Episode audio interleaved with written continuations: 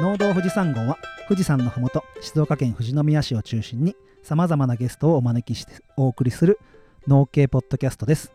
メンバーはキャンスポ楽しんでます。サトゥと。地方のテレビ局が入ります。大ちゃんの。マジか。2人でお送りします。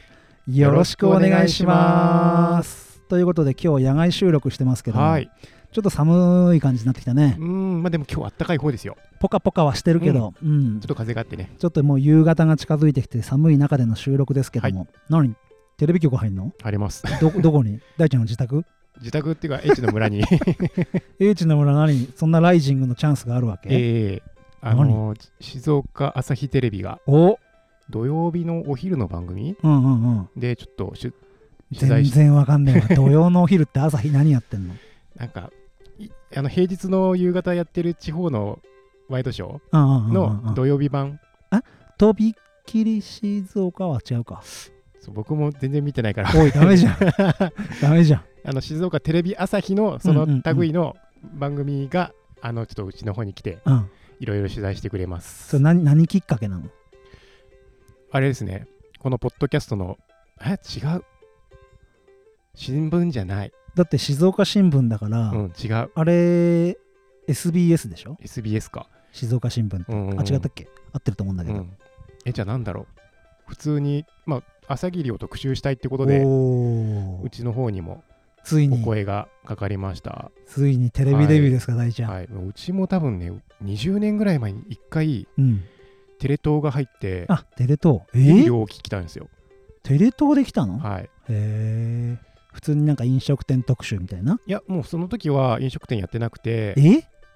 何？野菜販売だけ。あそう。でそのタレントさんがなんかこの辺の野菜買ってってどっかでバーベキューしたっていう番組。ありそうありそう,、うテレ東っぽい。ですよ。そんなんでき来てたけど今回はしっかり英知の村で来るってことね。そうですね。はあ。じゃあ大ちゃん出んの？お父さん出んの？僕が、大ちゃんが出んの、はい、出ます。あらま。はい。じゃあいつ放送するかこの配信がおの前に 放送しちゃえうんで、11月の？11月の、うん。えーっと、何日？土曜日、え今週の土曜日？もう撮、ったってことか？うん、明日うん。前撮りして、あはは。明後日、あのー女子アナがうん。来て、うん。なんか食リポして、撮ります。おー緊張すんね。めっちゃ緊張してます。えもう出す料理は決まってんの？はい、決まってます。いいじゃんじゃあもう、はいはいはい。あと撮るだけって感じじゃんはい。い楽しみだねやー、緊張して、うーん、喋れるかどうか。いや大丈夫でしょ 喋りはもうだいぶ鍛えてきたからそれなりに鍛えましたけど。はいはいはい、、はいいじゃないですかはい。それと合わせてまたあのキャンスポの方ですよはい。大ちゃんがあののこのこ塾の中で最初にぼさっと言ってましたけど、うん。キャンスポアット朝霧というね、はい新たな観光庁の事業でもあるんですけど、うん。えー大ちゃんもメンバーで入っ大ちゃんがメンバーで入ってて僕を誘ってくれて、うんあの魔界の牧場とふもとっぱらという、はい。朝霧高原にある二大巨頭うん。の社長さんたちと一緒にいろんな20以上の事業者と、えーキャンプとスポーツを通して朝霧を盛り上げようという活動をはい。やるんですけどもあのリスナーさんにお願いがありましてですね、はいそこでですね僕情報発信部の部長をやらせてもらうもらうことになりましたので、ポッドキャスト番組と YouTube 番組がスタートするんですよ、はい。なのでそちらの方をですねいろんな諸事情がありまして 費用対効果的なことをちょっと考えていかなきゃいけないもんですからねそう。お上、お上の方に報告をせにはならんのです。報告義務がある事業なのでですね、あのぜひぜひリスナーさんにはキャンスポアット朝霧でそれぞれ Spotify なり Apple Podcast なり Google だったりで調べていただいてですね、はい。フォロー登録をお願いしたい。ぜひともよろしくお願いします。よろしければ聞いていただければ、はい。あのいろんな事業者の話が入ってきますので、うん。そちらもぜひぜひ聞いていただけたらななんていうふうに思います。あとはまあねふもとっぱらにキャンプ来てくれたりとか、うん。あと富士宮市民に応援してほしいね。そうですね。ツイねッターもね、結構ね、富士宮の事業者がフォローしてくれて、はい。だいぶ盛り上がってきております。ツイッターは誰が動かしてるんですかあれはうん、それ、僕がこっそり動かしてます。大ちゃんがツイッターをやっていて僕がポッドキャストとかうん。の方やってたりしてますんで、はいぜひぜひ遊びに来てほしいなと詳細にリンク貼っときますのではい、よろしくお願いします。おいおいですねやっちゃんも出てきますし麦ちゃんもこの授業出てきますし、はい。もうスタートからいっちゃんみーちゃんは入ってますので、うん。そこもまた出てきますのでぜひぜひよろしくお願いしますということで今日は大ちゃん、はい僕ねあのこのポ農道富士山号をうん。始めるにあたってですねもう3年前ぐらいにここには一度来ていて、はいはいはい。ぜひぜひ肉牛やるんだったらこここの事業者さんにお願いしたいというのが今回のゲストさんなんですけど、最初あの社長さんに電話したんですよ、うん。社長さんに電話したらですねあの社長さんが出てくれそうな雰囲気だったんですうんうん。で打ち合わせ大ちゃんもしたよね一緒にねしましたしました。で途中からあの社員の方たちにうん。喋ってもらった方がいいかもみたいな流れになって、はい。もうそこからもうあの社員に渡したからっていうことで、あの社長さんが出るんじゃなく社長さん社長さんが出るんじゃなくて、はいあの今日は社員のお二人うん若手のお二人にこの岡村牧場を喋ってもらって社長さんはなんかその内容をニヤニヤ楽しみにしてるみたいな感じの、えー回になるかと思います。ということで今日はですね富士山岡村牧場さんといいまして、えー富士宮市のここはどこの地区になるんですか大ちゃん？ここは人穴人穴の入り口ぐらいですね、えー人穴地区に入るぐらいのところで、えー肉牛をやられている、えー牧場さんの方の収録とはい。いうふうになっております、お外でえーポカポカ陽気のお外で収録していきますのでうん。少し風の音なんかもね入ったりする,、まするかもしれませんので雰囲気も楽しんでいただけたらと思います大ちゃん一番何聞きたい今日？えその美味しいお肉の食べ方みたいうんうなんうん。いいねいいね。ところも聞きたいし、肉いいそうねあと肉牛について全く知らないんでそうだからさ乳牛の飼育とかはさだいぶね貫乳の話とかさうんしましたあねのしてきてだいぶ分かってるけど肉牛と乳牛が何が違うのかってこともね、うん。リスナーさんも多分乳牛の知識はかなりこの番組リスナーは高いと思うのでそうですね。肉牛についても詳しくなってほしいなというふうに思います、はい。それでは行きましょうか、はい。メインディッシュへ。富士山メインディッシュへ。富士山メインディッシュへ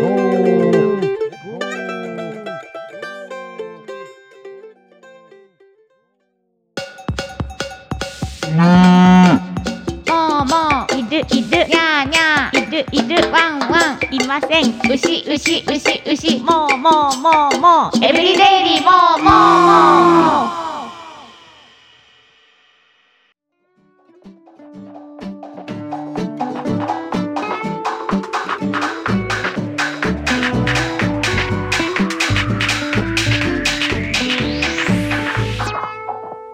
ディッシュはサトゥと大ちゃんの？2人でお送りします。さて、はい。前編はですね、うん。あの今日2人のゲストさんに入っていただくんですけども、はい。えっと前編は片方の方の専門分野というか、もちろんお互いにお互いの仕事は分かってるんだけど片方の方の専門分野。で後編はまた片方の方の専門分野って形ではい。やっていきますが、前編はですね、えっと肉牛の飼育ですよね、うんうんうん。育てるところ管理に関する分野。はい。後編が大ちゃんがさっきしゃ聞きたいって言ってた、うん。もうお肉を食べる方ですよね、はい。生肉からこう食べるってお口に入るところまでの話なんかをしていく形で進めていきますので前後編ともに楽しみにしていただけたらと思います、はい。それでは、えー、とゲストをお招きします。富士山岡村牧場の広瀬さんとメイさんです。よろしくお願いします。お願いします。よろしくお願いしおます。願いします。ということであのそれぞれ軽く自己紹介をお願いしたいんですけども、えっと、広瀬さんの方からまずご自身の自己紹介軽くしていただいてもいいですか？はい、えー、と富士山岡村牧場で現場の方をやってます広瀬と申します。よろしくお願いします。ありがとうございます。と現場っていうのはだから、えっと、肉牛の飼育ってところですよね。そうですね。前編は広瀬さん中心にうん。お話を進めていく形になります、じゃあメイさん自己紹介お願いしますよろしくお願いします、はい。と販売部門を担当してます、岡村芽衣です。よろしくお願いします。お願いします。お願いしますということはメイさんは岡村牧場さんのご子息って感じですね。そうですね。ですよね。はい、うんはい、娘さんになるんですよね社長さん。のはいそうです。じゃあもう育ってきた土地でお仕事をしてるってことですよね。そうですね、うんうん。だいたいはい育ってきた土地で。まあそんな感じのお二人とともにですね富士山岡村牧場を詳しく聞いていきたいと思うんですけど広瀬さんの方にですね富士山岡村牧場の事業内容を、はい。まあ、ここからいろいろ聞いていくので、はい。最初さらっと教えていただけますか。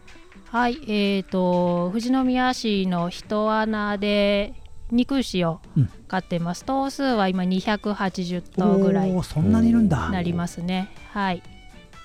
でえっ、とよく和牛って言われるんですけど、うんうんうん。和牛ではなくて、あそうなんですね。はい。うちで飼ってるのはうん。うちではハイブリッド牛って言ってるんですけおどーお父さんが黒毛和種、うんうんうん。でお母さんが乳牛。へえーとそうなんだ。よくスーパーとかでパックでお肉を見た時に交雑種って書いてあるものがあると思うんですけうんどその牛を飼ってます。そうなんですね。はい、じゃあ和牛としては売らないで交雑牛って形で売はい、和牛はうちにはいません。あはい。へえ知らなかった。うん。大ちゃん知ってた？知らなかった。全然知らなかった。ありがとうございます。はい、えっと岡村牛さんのえっと事業内容としてはもう本当に肉牛だけですね。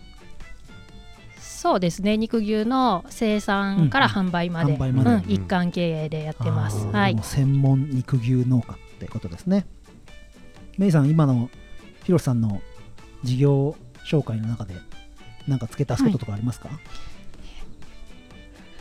お肉ってはい。えっと売られてるじゃないですか。はい。全部今 えっとメイさんのマイクに蜂の音が入りました。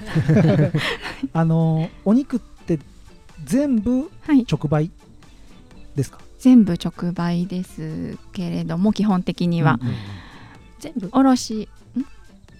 あうちの牛が。うちで出した牛。うんうんは全部じはゃない。全部じゃないですよね。じゃないです、うんうんはい一部ですね。280頭全部うちで売ってるわけではない。あそうなんだ。うん。あ。じゃないですじゃないです。280頭のうち、まあ、何何十パーセントかは自分たちで売ってて逆にどっかに卸してるってことか。そうですね。あそうですね。そうなんだ。あのあの月に一度の販売会で、今までは1頭分を買い戻しまして販売をここでするというスタイルです。そうなんだ、はい。1頭分なんですね。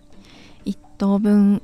今はあの、まあ、2頭分ですとあかー。少し増えていますがははいい、確かにさっき今広瀬さんから280頭って聞いて280って相当だなと思って 肉牛280育てるのそんなが大変だけど。に消費できないですよね。ね。あの大きい牛280頭売るって相当ですよね、常にじゃあ280頭ローテーションさせてるんですか？売ったら200そうそうですね。はいじゃあ実際肉牛の生育の過程の話を聞いていきたいんですけど、はい。えっとこんここで生まれた牛をはい。育ててるわけじゃなくてやっぱ外から買ってるんですか子牛は？えっ、と両方です。あそうなんだ、はい。うちで生まれた子もいますし、へでええっ、とまだ今その生まれる子を増やしてる途中の段階なんですけど買ってくる子の方が今のところまだ割合は全然多いですね。じゃあ結構あのねこのポッドキャストでも乳牛の話するんですけど、はい。あのチューブでチューブじゃないななんていうんだ？ストローみ太いストローみたいので、うん。精子を入れてうん受精させて、はい。それを出産させてはい。育ててることもしてるんですね人工授精もそうですね。獣医さんにお願いして。じゃあ大変ですね でも、あのー繁殖させてそうやって子供を取るの今15頭ぐらいなのうんうんうんうんで全体のうちのまだもっと増やしたいんですけどですからまあそんなにね大変ではないですけど。なんか僕勝手な考えだけど大ちゃんあの肉牛っていうとさ、はい。外から買ってきてうん育ててるのかなって思わない、うんうん僕そこここまであなんかイメージなかったかな。なんか僕やっぱ和牛のイメージがあるのかな？なんか石垣島とかで子牛育てててそれを買い取ってうんなんとか牛みたいな感じでその場で育てるイメージがあってだから交雑種っていうところでもうな一つなんかまた別な感じがあるわけですね。そう、ううんそう交雑種で別。なんかうん。なんて言えばいいのかな。やっぱその基本的に肉牛を作ってる人って買うのが多いんですか？それともあの自家繁殖されてる方もいっぱいいますしまあでも買ってくる方もうんうんうん。多いとは思いますし、ううんちもまだまだ買ってる割合が多いので、うん。はい、やっぱ買う方がコスト的に高そうですもんね。まあ、そうですよね。ね。買うっていう購入するっていうので、うん。まずうんうんうん導入でお金かかりますいし、やあれを運んでくるわけですもんね。まあまあそれはね1ヶ月ぐらいのあれをスモールっていうんですけど、うんうん。を買ってくるので。あー。あそうなんだ。はい。ちなみに岡村牛さんはどこから買ってくるんですか？何えっとね県とかあるんですか、以前はね近場で買ってました。うんうんうんこの辺り。今ちょっと変えたりしてるんですけど、ええまあその時の状況とか見ながら、はいはいはい。うん、あのよりうちで買いやすい牛を。はやっぱりあるんですよね買いやすい買いにくいあっていうどういう買いやすい？あ気性が荒いとかですか？うーんとね気性はそこまで気にしてないけどやっぱり血統とかあと市場へ行って牛を見て選んで買ってくるんですけあど、うんまあ、明らかになんかダメそうな弱そうな牛とかは買えないですし、病気の抗体性みたいなのも関係してくるんですか？やっぱ血統だと。そううーん血統が関係するのは最後お肉になった時の仕上がりが大きく関係するのでうん。やっぱり血統はかなりこだわって、買いますね。から肉質が関係してくるんですね。あ関係しますね、うん。はい。まあそうだよね。なんかやっぱり血統の強さってのはね馬とかもそうだけどうんああそうですね。一般の消費者からしてもやっぱそこが大事なんだろうなって。うん。野菜とかもそうだしね。そう野菜のほとんどはこう種からそう品種で全然変わってきちゃうんでね。うーん。じゃあえっとこちらで生まれてる牛もいるけども、はい。ほぼほぼが買ってきた牛。とそうですね。うん。い。うこはいとですね、でも両方ともうちで育ってるので、うん。両方とも富士山岡村牛の牛になります、うんそうですはい、うんうんうんじゃあ基本的にその買ってくる牛っていうのはさっきスモールって言いましたっけ？はいそうですね。1歳いかないぐらいなんですか？ああまだ1ヶ月ぐらいです。そうなんですね。30日例ぐらいですね。はいはあ青木陽慶さんのひよこと一緒だね。確かに。生まれたその日に運んでくるみたいな。ね うん。可愛いですよ。1ヶ30日月っていうとまあ大きさ的にどれぐらいなんですか、えっ、ー、とね50キロうん。50ぐらい50キロもうちょっとあるか。うん。大きい子で70キロとかうんになりますけどそれぐらいですかね。大丈夫今体重どれぐらい？最近測ってないから分かんないけど多分僕と一緒ぐらい。僕82ぐらいあるから。大きい子で僕と同じぐらいってことだ。あうん。だから普通に一般女性からしたら大きいちょっと大きいぐらいのそうですね。サイズでするってことうん、一般女性からしたら大きいかな、うん。もう私は慣れちゃってるから。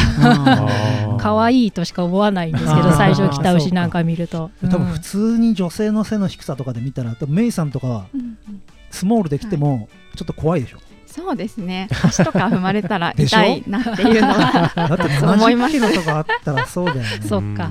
普通に走ってきて体当たりされたら吹っ飛んじゃいますよね。いや吹っ飛ぶほどはあない。ですけど。そんなにねパワーはないし、やっぱりなんだろう最初導入した時って結構臆病というかああそうなんだ、ね、あのわけが分かんないじゃないですかやっぱり。知らない土地に連れてこられて、長い時間トラックにいられてお腹も空いてるし、だからあ割と落ち着落ち着いてるような子が多いですけど、うんまあ、中には暴れちゃう子もいますけどね。ー そうなんだ。メイさんは基本的にそっちの分野は関わらないって感じなんですか？そうですね。今は、あの販売のみで飼育の方は使用の方はあのさやかさんの方にお願いしてます、うんうん。でも完全に分業制でこの岡村牧場は動かしてるって感じなんですね、そうですね。そうですね。販売会ぐらいだね。そうですね。ね、顔合わすので。なんですかじゃあ広瀬さんも販売会のは手伝ったりするんですね。販売会の時はもう全員うん販売の方へ来て、はい。でも先に戻っちゃうんですけど今岡村牧場さんは何人で動かしてるんですか？今280人頭。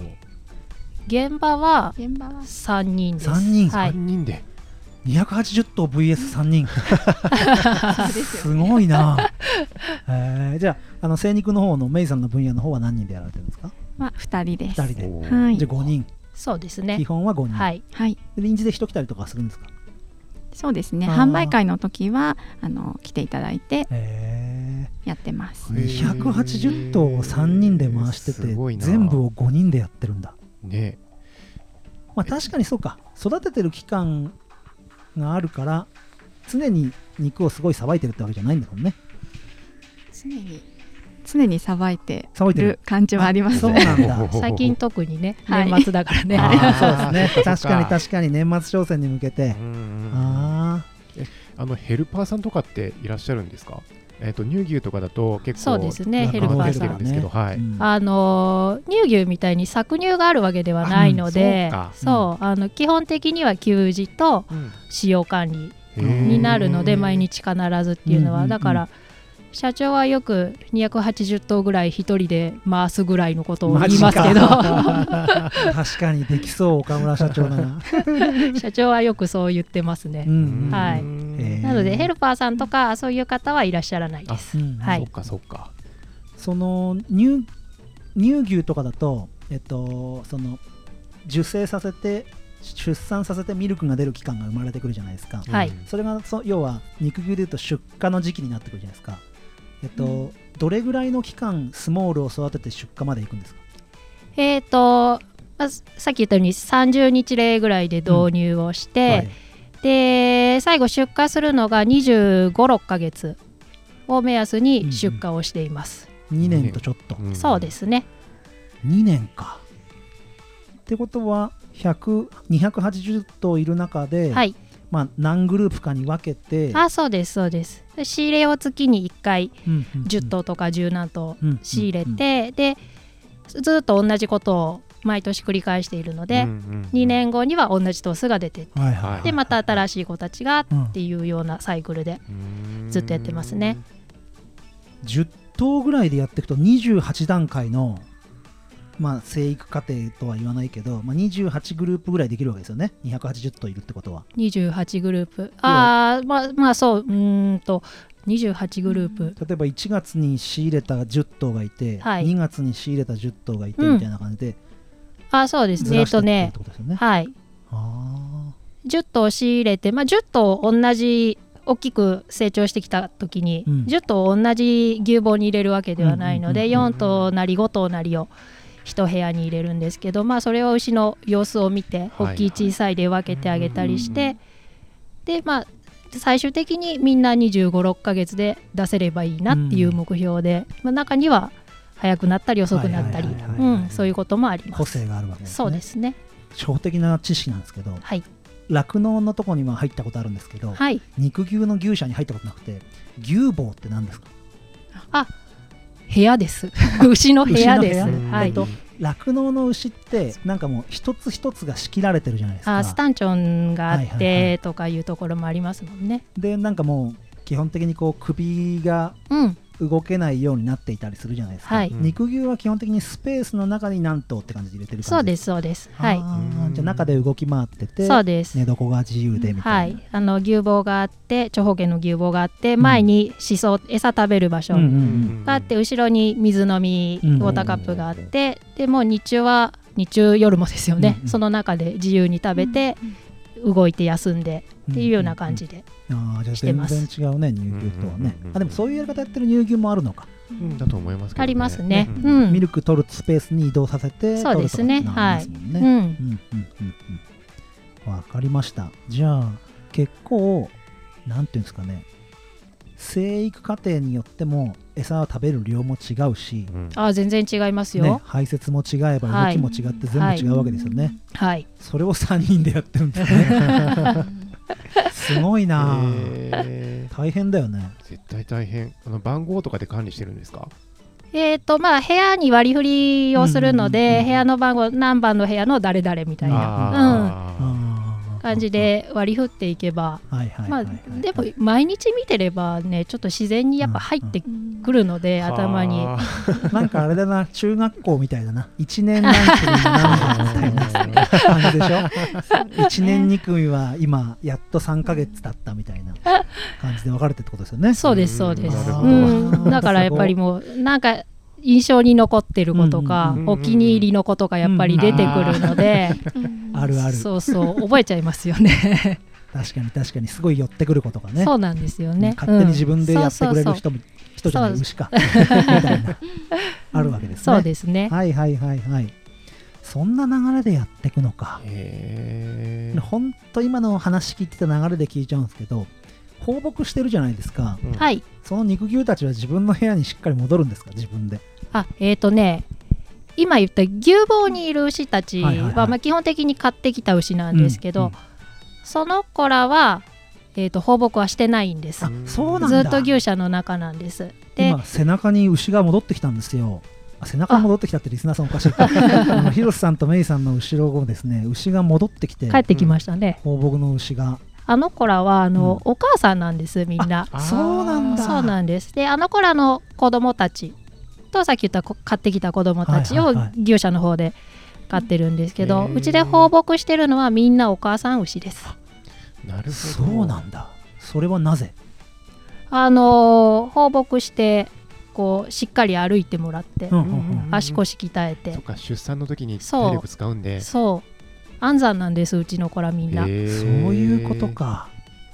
要はコンディションを作ってるわけですね。そうですねなんか僕あのーなんていうんですか肉球のコンテストみたいなのあるじゃないですか。ああ共進会みたいな、うん。はい。でなんか日本ナンバーワンの牛みたいなやるテレビなんか見た時に牛が自分の重さで骨折しちゃうっていうかへえ肉でかくなりすぎてみたいな。うんうんうん。だからしっかり歩く運動とかしないと。かわいそう。かわいそうですよね。かわいそうですね。だからねしっかり運動しないと、あのー太らせるのは人間の勝手で太らせてるけど、うん、足腰が弱っちゃって、ね、悲しいことになっちゃうってそう。聞いたことあるんですけどそういう意味で放牧じゃなくて出産のためのうーんまあ放牧してなんだろうストレス解消にもなるのかしら。そうですね。ねいや明らか自由人ならぬ自由牛ですよね。で今もう草がちょっとなくなってきてる時期ですけど、うんね。夏場なんか草いっぱい生えてるんで、うんうんうん一日食べ放題で放題ね。歩き放題で、うんうんうんうんうん。夕方になっても帰ってこない日とかありますよ、うんうんへー。そうこの時期はね草がもうあんまりないから、うんうんうん。このぐらいの時間で帰ってきちゃうんですけど、寒いのもあるんですかね？寒いは多分全然大丈夫だと思う、うん、関係ない。全然平気だと思います。小雨ぐらいじゃ帰ってこない帰ってこない出てかないもないですか？じゃあ。あ喜んで出てくる。あ喜んであの雨が続いてはい。出せない日とか、うんうんうん何日か続くとやっぱねあ体調崩しちゃ久しうん体調は崩さないんですけど、うん久しぶりに晴れて出してあげたりするとみんな走って走って 走ってます。無邪気で可愛いですよ。それ見たいな。いいっすねそういうのも。もう本当に蹴散らして走るような。すごいです。そうなんだ。はい。うんじゃあ周りのあの子牛さんとか放牧されない牛なんかはいいなって思いながら眺めてるわけですね。どうかな放牧をされる楽しみを知らないから。そうか。そうこうあのー今月うんうちで新しく繁殖に加える牛が6頭いるんですけど、うんうんその子らもずっと今まで牛舎の中で育ってきてるうんんですね、うんうんでもうじき外へ出すんですけど、うん。まず最初出す前にこの電木線にわざとちょっと当てるんですよ。痛いよっていうのを教えるんです出ちゃダメよって。うんうんその時がなかなか大変で。学ばせるんですね。そうですね。それを乗り越えれば楽しそうに出ていきます、乗り越えれば。乗り越えれば。乗り越えるんだやっぱ試練なんですねそこね。そこだけねちょっと頑張ってもらって。最初は怖いので、うん。牛も。臆病な動物ですからね。なんかあの何とは言いませんけど朝霧で大きな音を出す出すようなイベントとかやるとね、うん。牛さんがストレスで死んじゃうみたいな話ありますもんね、うううありますね、うん。やっぱ牛は大事大事っていうかあの敏感な動物なんですね。でも最初はやっぱりそれ経験させないと。そう。突破されても困るし。飛んでっちゃうとこありますもんね。あでも最初やっぱり訳がわからないので、うん。うん。うん。その初めて外へ出して電木線当てるっていうのわけがわからないので、もうなぎ倒していくような子もいますしですね。あー。でおとなしく1回で覚える子もいますしもう個性ですよねそこはね。あじゃあ基本的にあのー僕らがお肉でいただいている牛さんたちは放牧してないと思ったですね今はね。岡村さんのとこは。そう通常はあの牛房での飼育した子たちをあの販売しているんですけれども、放牧牛もあの出ることがあります。年お母にさんが？1回とか2回とかね。はい、まあ、お母さんを終えた子たちっていうか。そうですね。そうですね。やっぱり加齢とともに子供できにくくなっちゃったりもするので、それは乳牛と一緒ですね。そうですね。ねはい。ホルスタインとかと一緒ってことですね、へえやっぱそこの例えばえっ、とまあ何でしたっけ、えー、と牛棒、うん。牛棒で育てた子たちは肉が揃う確率が高いような感じがするんですよね。あの遺伝子的に整ってれば同じ場所で育てて同じ餌食べてるから。それがねそうとも限らないんです。いや今あのお母さんたちを外出してるじゃないですか、はい。で年に何回か出てくるそのお母さんたちのお肉ってうん。多分ちょっと違うんだろうなっていうのはすごく思うんですよ。そうですね。ちょっと違いますやっねぱそうですよね、うん。やっぱ牛棒の中でもやっぱ肉を揃えるって難しいことなんですか？難しいです。へ同じ血統で、う同じマスマスってあの同じ部屋うんで、うん同じように飼ってても、うん。全然出来上がりが違ったりすることがあるので難しいですよね本当に。うん。やっぱり食べるものが同じだとしても食べるその牛の消化の仕方とかなんていうんだろうその牛棒の中で動いてる量とかでも全然違うってことですかね。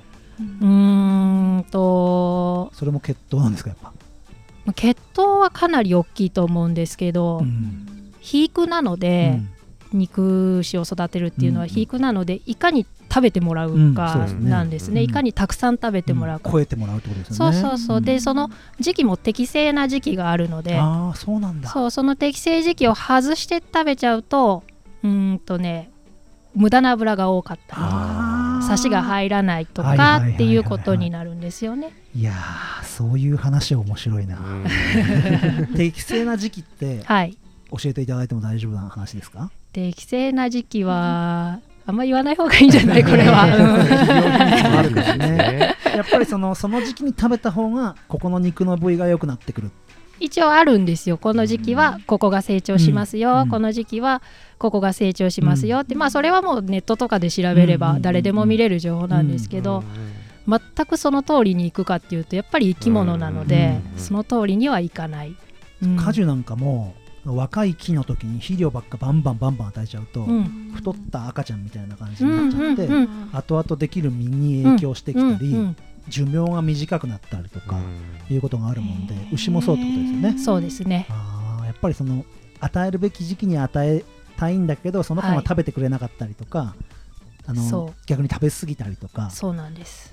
人のもん奪うぐらい食べちゃってる子もいるわけでしょ？いますいます。やっぱり5頭4頭で群れにするとうん。ボスができるので、あはい、弱い子強い子っていうのはどうしても出てきますよね、それを人間でコントロールできないですもんね。そう中に入って仲裁できないから。会話もできないしね。どうどうなんてできない。体当たりとかしたってどういうこと聞くわけないもんね。言い聞かせるわけにもいかないし。うん。今このこのご時世無知で打つわけにもいかないよね。牛をね。そうか。やっぱそういう肉質のなな難しさがあるんですね。そうですね。だからまあそれが面白さでもありますけど、うん。バチッと決まってすごいいいものができた時はうん。めちゃめちゃ嬉しいですし、うんあの枝肉ってお肉になってうん。サシが入ってる感じを見るんですけど、それを見てちょっと思ってたのと違うっていうことも多々ありますし、へーはいえこの子はもうちょっといけるつもりだったのにっていうのもありますしそれがやっぱり悔しくて難しいけど面白いというか、ううんん、次の改善につながるというか、やっぱ命をいただくからにはやっぱそこはいいお肉になってもらってっていう思いがあるよね。もうそれはもちろん、ううん。んそれが一番なんていうか彼女たちというか彼もいるんだろうけどを生かす方法ですもんね。そうですね。最後やっぱりいい形で出してあげたいっていうのはありますね。岡村牛さんの特徴。多分大ちゃんもあのね英知の村でぜひぜひね使わせていただきたいなんて話があったから、岡村牛さんの目指してるお肉の特徴ってあるんですか？こういうお肉であってほしいみたいな。お肉の特徴？お肉の。お肉の肉質うーん。お肉の特徴？こういう肉質はいいとか あこういう肉質を目指しているみたいなそんなになんていうんですか偉いこだわりすすぎてもこだわれないゾーンなんですかね。もうい血統で決まってたりする部分があるから。血統を覆すことももちろんありますけどね。あそうなんだ。うんうんうん。ありますけどでもなんだろう。うーんと分かりやすく言うとよく英語のお肉はいいとかって、うんうん言いますね、英語言いますよね。うんでもうちは英語は目指してなくて、うんうんうん英語だとむしろちょっと刺しっ気油っ気が多くてうんうんうんくどいかなっていう、うん。あだから、えー、と格付けって言うんですけど、はい。そういう英語とかいうのを、その格付けの評価も大事なんですけど、うん。食べた時の美味しさというか、ううん。んうん。格付けではないですね。格付けと食味の評価は違うよね。うんその評価は。違いますね。そうか、そこの格付けの話まで聞いちゃうとすごいあの岡村牛にフォーカスしてるっていうよりもその肉牛の世界の僕らの知らない肉牛の世界になっちゃうから そこはまあちょっと置いとくとして、はい。岡村牛さんはあの僕なんかもその32を過ぎてぐらいから焼肉屋でカルビばっか食えれなくなったんですよ、あ全然もう脂っこいもんを受け付けなくなってくるじゃないですか体が、あはいはい。そういう方でもなんていうんですかねさらっと食べれるようなお肉を目指してるみたいな言い言い方で合ってますかね？あーす目指してるというか、うん。そうなる？なる。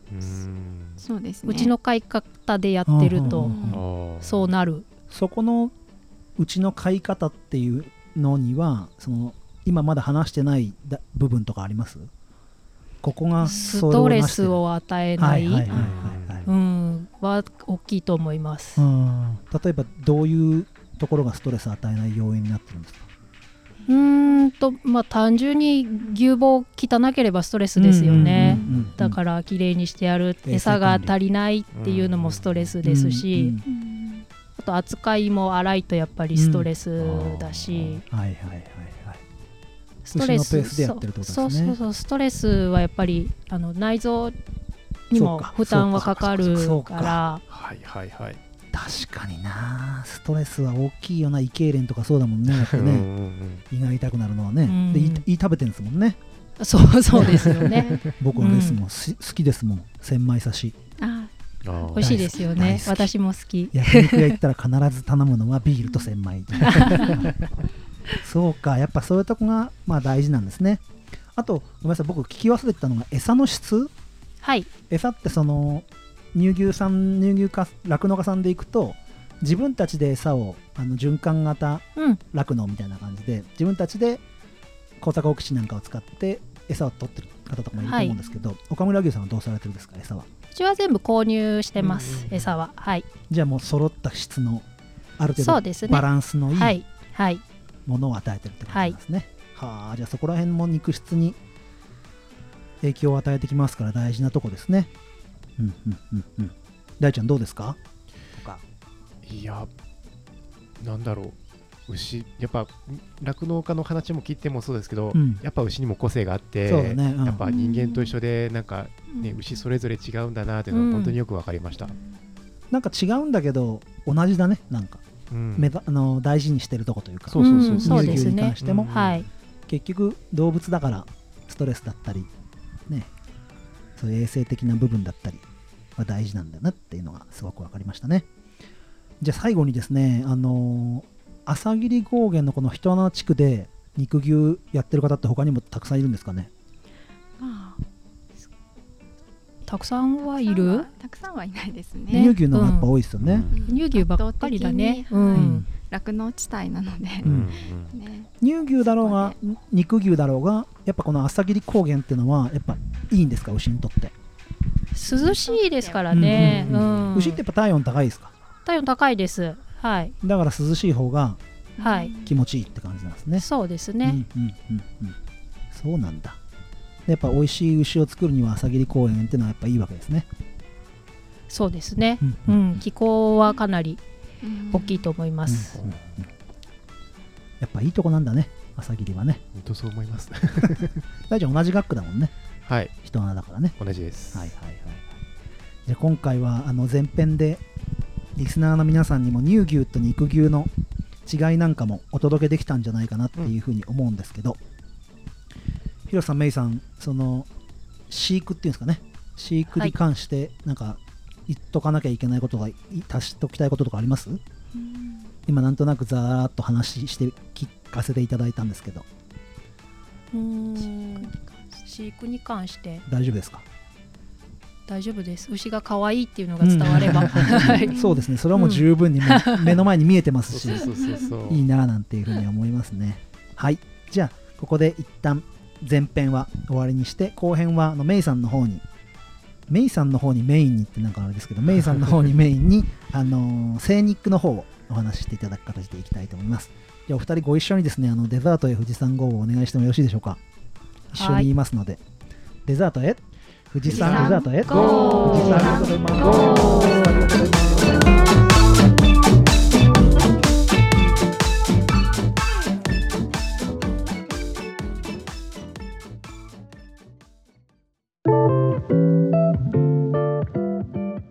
さんお手元のグラスはご用意できたでしょうか？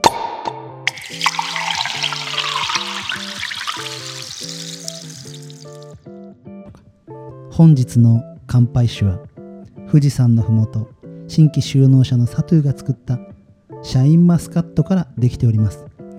甘さすっきり喉越し爽やかなシャインマスカットのスパークリングワインでございます。それでは乾杯！Thank you.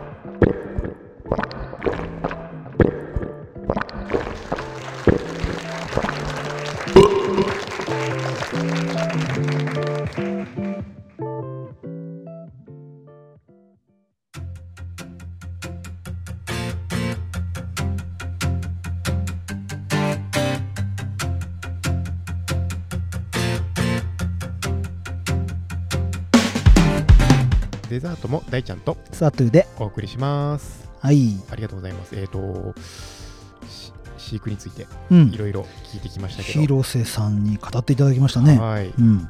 やっぱ乳牛と,、えー、と食肉のうん。牛で、まあ、違うところもありますけどなんか乳牛とうん。共通して、なんかストレスをかけないとか、うんうんうん。なんかいっちゃんみーちゃんも言ってたなみたいなことを結構いろいろ聞けましたね。そうでなんかあとアフタートークでうん、あのー広瀬さんも乳牛やってたんだってね。あ言ってましたね。そう。だから乳牛のこともうんうんうん。分かった上で肉牛やっててすごい似てるとこありますよねみたいな感じでうんうんうん。話をしたよね。はい、両方知ってるの、なんかすごいアドバンテージですよね。そうだね。ん。うん。俺はねやっぱりねえっと280頭いてうん。うんえっと10頭ずつぐらいをうんうん入れてくってなるとさやっぱり、まあ単純に考えると28通りの生育過程がある中に、まあ、その牛舎の中でも個人差あるって言ってたじゃん、うん。うん、それがすごいなんだろうもっと詳しく聞きちゃい聞きたくなっちゃったなみたいな感じがあったんだけどうん。まあそれ以上聞いちゃうともうほんと複雑だし ちょっと企業秘密的な部分もあったじゃんね。そうですね。だからあんまり聞きすぎるのもあれかなとも思ったんだけど、うん。普通に考えてさ280頭いて毎日ご飯はまあ何回か食べるわけじゃん。うん。でなおかつそのそれぞれ食べる量が例えば5通りあるとしてうん。であの280頭いる中を28に分けてそれをまた5つのグループに分けるとしても うん。まあ結構なやりくりの仕方をうん3人でやってんだよね3人ってとこびっくりしました。うんもっといるのかと思った。で岡村牛のお肉を食べさせていただいているもんで、うん思うんだけどやっぱそういうことを積み重ねてあのお肉が出来上がってんだなってうんいうふうに思うし帰りにあの実は今お二人があの子育て世代だったもんで、はいはい。収録終了終了してデザート別撮りしてるんですけど、うん帰りに肉牛見たじゃんはい。でかいねやっぱね。でかいですね。で。あれをやっぱ2年間かけて作り上げてくるんだなっていうのはすごく改めて実感してはい。話聞けてよかったななんてね。僕は思いましたね。あの話聞いた後にあのにお肉を見るとね全然違いますそうね。そうそううん。全然違うなと思いましたね。はい。うん。で僕もちょっと今回は買わなかったですけど、うん、平日なんか空いてる日がありそうなんで、うん、そうだね。うん。近いんでうんちょっと買って食べてみたいと思いました。そうだね。はい。というわけで今回もいろいろツイッターで、えーとつぶやいてもらってるので紹介したいと思います。はい。まず一つ目がピサさんからです。うん最近アイコン変わって可愛いんですよね。うんえっ、との、えーハッシュタグ、農道富士山号、第10、ごめんなさい、第101号目拝聴。うん前、前半も感じたけどパーソナリティたちがお互いに褒め合ってるのを聞くと仲いいのがすごく伝わってきてほほっこりする。麦ちゃんが、えー種苗屋さんや農機具メーカーに言及したのは目から鱗だった。確かに農家がこだわって生産物を作るためにはそういった場所との連携も大事だよなといただきました。あありがとうございます。りがとうございます。100回記念の後編ですね。そうだね。うん。実は種苗屋さんは声かけたんだよね。そう種苗法が国会通んなかった、うんうんうん。あの柴咲コウさんがつぶやいて、いろいろ波紋を呼んだ時ぐらいに、種苗会社さんにも声かけたいねなんつってうん。やったんだけど、ちょっとやっぱコロナ禍だったってことと、はい、あの種苗会社さんもいろいろ取引がある中で、うん。あのコロナなんでって直接会うのを避けてる中、ポッドキャストだけ出るのなんかっていうことがあってね、ちょっとなしになったんだけど、うんうん。ううんん、ぜひやってみたいね。そうですうね、ん、なんかこう農業の下支えをしてくれてるそうだ方たちね。なんでね。僕も今ね、はい、資材会社さん、うん、ハウスの機材で1件、ん農薬肥料で1件、あ土壌分析で1はい件、はい。とか、いろんな業者さん関わってもらってるもんで、うん。これで機械がまた入ってくると、またその機械屋さん、あ、もう1件あるな、そうだ、機械やってくださってるとこもあるから、そうですうん。ね。そういうのもありだよね。うんまあね農機具メーカーにお願いするんだったら、ちょっと企業案件っぽくやってみたいね。声かかるかな。うんはい、じゃあ続きまして、高ピさんからいただいてます。はいハッシュタグ農道富士山号。なんでかみんな声が涙声。こちらのメッセージを声でちゃんと心を込めてお返事されているようで嬉しいもんですねといただきました。はい、ありがとうごありがとうございます。ざいます。そう、まあ、なんて言うんだろうな。あれリモートでやったのちょっと残念だったんだけど、うんうんうん、リモートだっただこだったからこそお互いにお互いの話を聞き入る感じが多分 あったのと複数人でやってるもんで、うんうん、やっぱりこう順番順番に回してったじゃん、はい、そうするとさキャッチボールがなかなかしにくいもんであの誰かに対するメッセージになっちゃうんだよね ね。ビデオメッセージがなくなっちゃうそうそうそうそうそうそう。っていう会話中のキャッチボールができないじゃん、うん、ズームだから。ってなると何するかっていうと、やっぱ一方通行のお便りになるんだよね。うん、うん、メッセージになっちゃうね。で、まあ、あと、こちらのメッセージを声でちゃんと心を込めてお返事されているようで嬉しいもんですねっていうのは、まあ、リスナーさんたちがこうやってリアクションしてくれてるから番組も成り立ってるし、そういうのに対しても僕らも丁寧に答えていきたいって気持ちもあるので、うん、あの喜んでいただけたら嬉しいですねありが。たいですね。うん。うん、はい、続きましてバーバラさんからです。うん。ちょうどシーズンの里芋の話、私のお便りするきっかけになった回ということで、これあれですね、ハッシュタグ、私の神回ポッドキャストうん。であのつぶやいてくれました。はい。実はですね、Spotify の仕掛けなんですよ、これ。うんうん、Spotify とアンカーがあのあなたの神回を教えてくださいみたいなはい。企画をやった時にですねバーバラさんが「ハッシュタグ私の神回ポッドキャスト」「ハッシュタグ農道富士山号」「ハッシュタグ Spotify」「ハッシュタグアンカー」って形で書いてくださってるんですよね。うん。で続けて同じようなので、えーココソビーさんはい。がつぶやいてくれたのもあります。はい。ハッ。シュタグポッドキャストの日、ハッシュタグ私の神回ポッドキャストは、ハッシュタグ農道富士山号、うん。富士山のふもとからこだわり野菜野菜果物乳牛料理の話題に地元のお茶ワイン日本酒レストラン生産者の生の声がたくさん聞けます食に興味のある方どの回からでも面白いよ。ハッシュタグ農系ポッドキャストといただいてます、うん。これなんか番組紹介完璧ですね、うん。ありがたいですね。確かにこんな感じでやってきたね。ね。お茶やったしワインやったし日本酒やったしね。レストランもやったし。こう見てみるといろいろやりましたね。うん。そう考えるとあとスイーツ関係やってなかったね。あ、そう、僕、そう、一見やりたいところがあるんですよね。そうだよね。大ちゃんずっとやりたいやりたいって言ったけどねなかなかまだそこまで行ってないので、はい。こうご期待という感じでしょうか。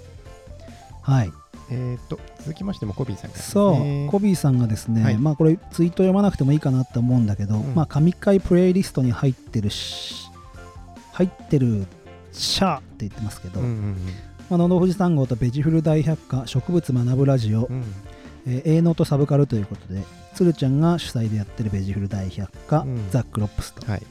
えー、イケボのりょうやんがやっている 植物学ぶラジオそれから、えージョンさんがやってる営農とサブカル、うんのおーが神回ポッドキャストプレイリストに入ってるってことだね。うんうんうんうん、そっか、あれですね、Spotify ってなんか自動で。プレイリストがあって、それなんか聞けるんですもんね。自分で追加のプレイリスト作れるんだよね。うんうんうん。だから多分最新回をそこに放り込めば好きな自分の番組だけをプレイリストにできるっていう。うんだからさ、Apple Podcast で言うと次に再生とかさ、もうフリーにランダムで再生することもできるけど、うんうんうん次に再生とか後で再生とかって設定してなんかプレイリストみたいなの作るじゃんね。はい。それをあの Spotify ももうずっとなんか常時このプレイリストみたいなうんうんうんこのポッドキャスト番組とこのポポッドキャスト番組が入ってるプレイリストみたいなのができるんだろうね。うんちょっと僕ら Apple Podcast なもんでちょっとわかんないんですけど。あれですね、音楽聴くちょっとところからうん。入ってるから、こういうこともできるんですねうん。うんうんうん。そう。そういうことなんですよ。えっと、続きがです、次がですね、はい小泉アット相相模原さんはい。あのいつも僕、あの、農系ポッドキャストのツイッタースペース、うんうん農系ポッドキャストの日にやってるツイッタースペースで小泉さんお話にスピーカーとして来てくださる方なんですけども、えっとツイッター読ませてもらいますね、はい。どういう放送をしていくかというワンテーマがあっておそらく皆さんがやるべきことは全方向位方位の全方位型のトークではなくて静岡のそこにしかない私たちの価値を再発見して今につながる形で再解釈してデリバリーすることを愚直になさっているのが農道富士山号の良さではないかなと考えています。うん。あれ、大ちゃんこれ読んだっけ？っいや、読んでないと思う。読んでないか。うん。ていう形で、えっと、まあ、自分たちの記念会うん。で、えー今後の農道富士山号のことみたいなところで、小泉さんが入れてくれたところですね。はい。まあ、あの、僕らもここはすごく意識してるというかうん、ううん。んまあ、再発見、まあ、知ってるんだけど改めて話を聞くことで再発見できるとか、やっぱそうだよねすごいいいものだよねって再確認するみたいな、あと知ってるようで知らないようなね。そうそうそうそう、逆に近くにいるから知らなかったりすることあるからね。そうそうそうそう。うんまあ、そんな感じで番組を作っていくところは僕らも考えています。はい。はい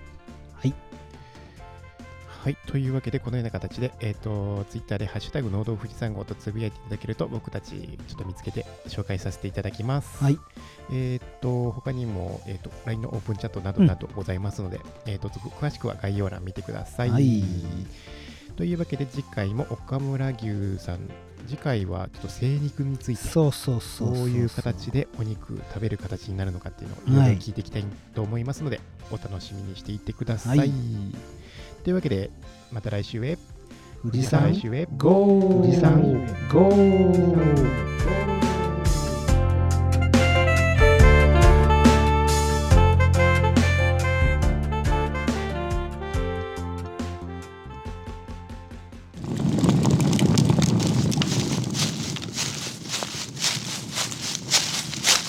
今日のキャンプいかがですか？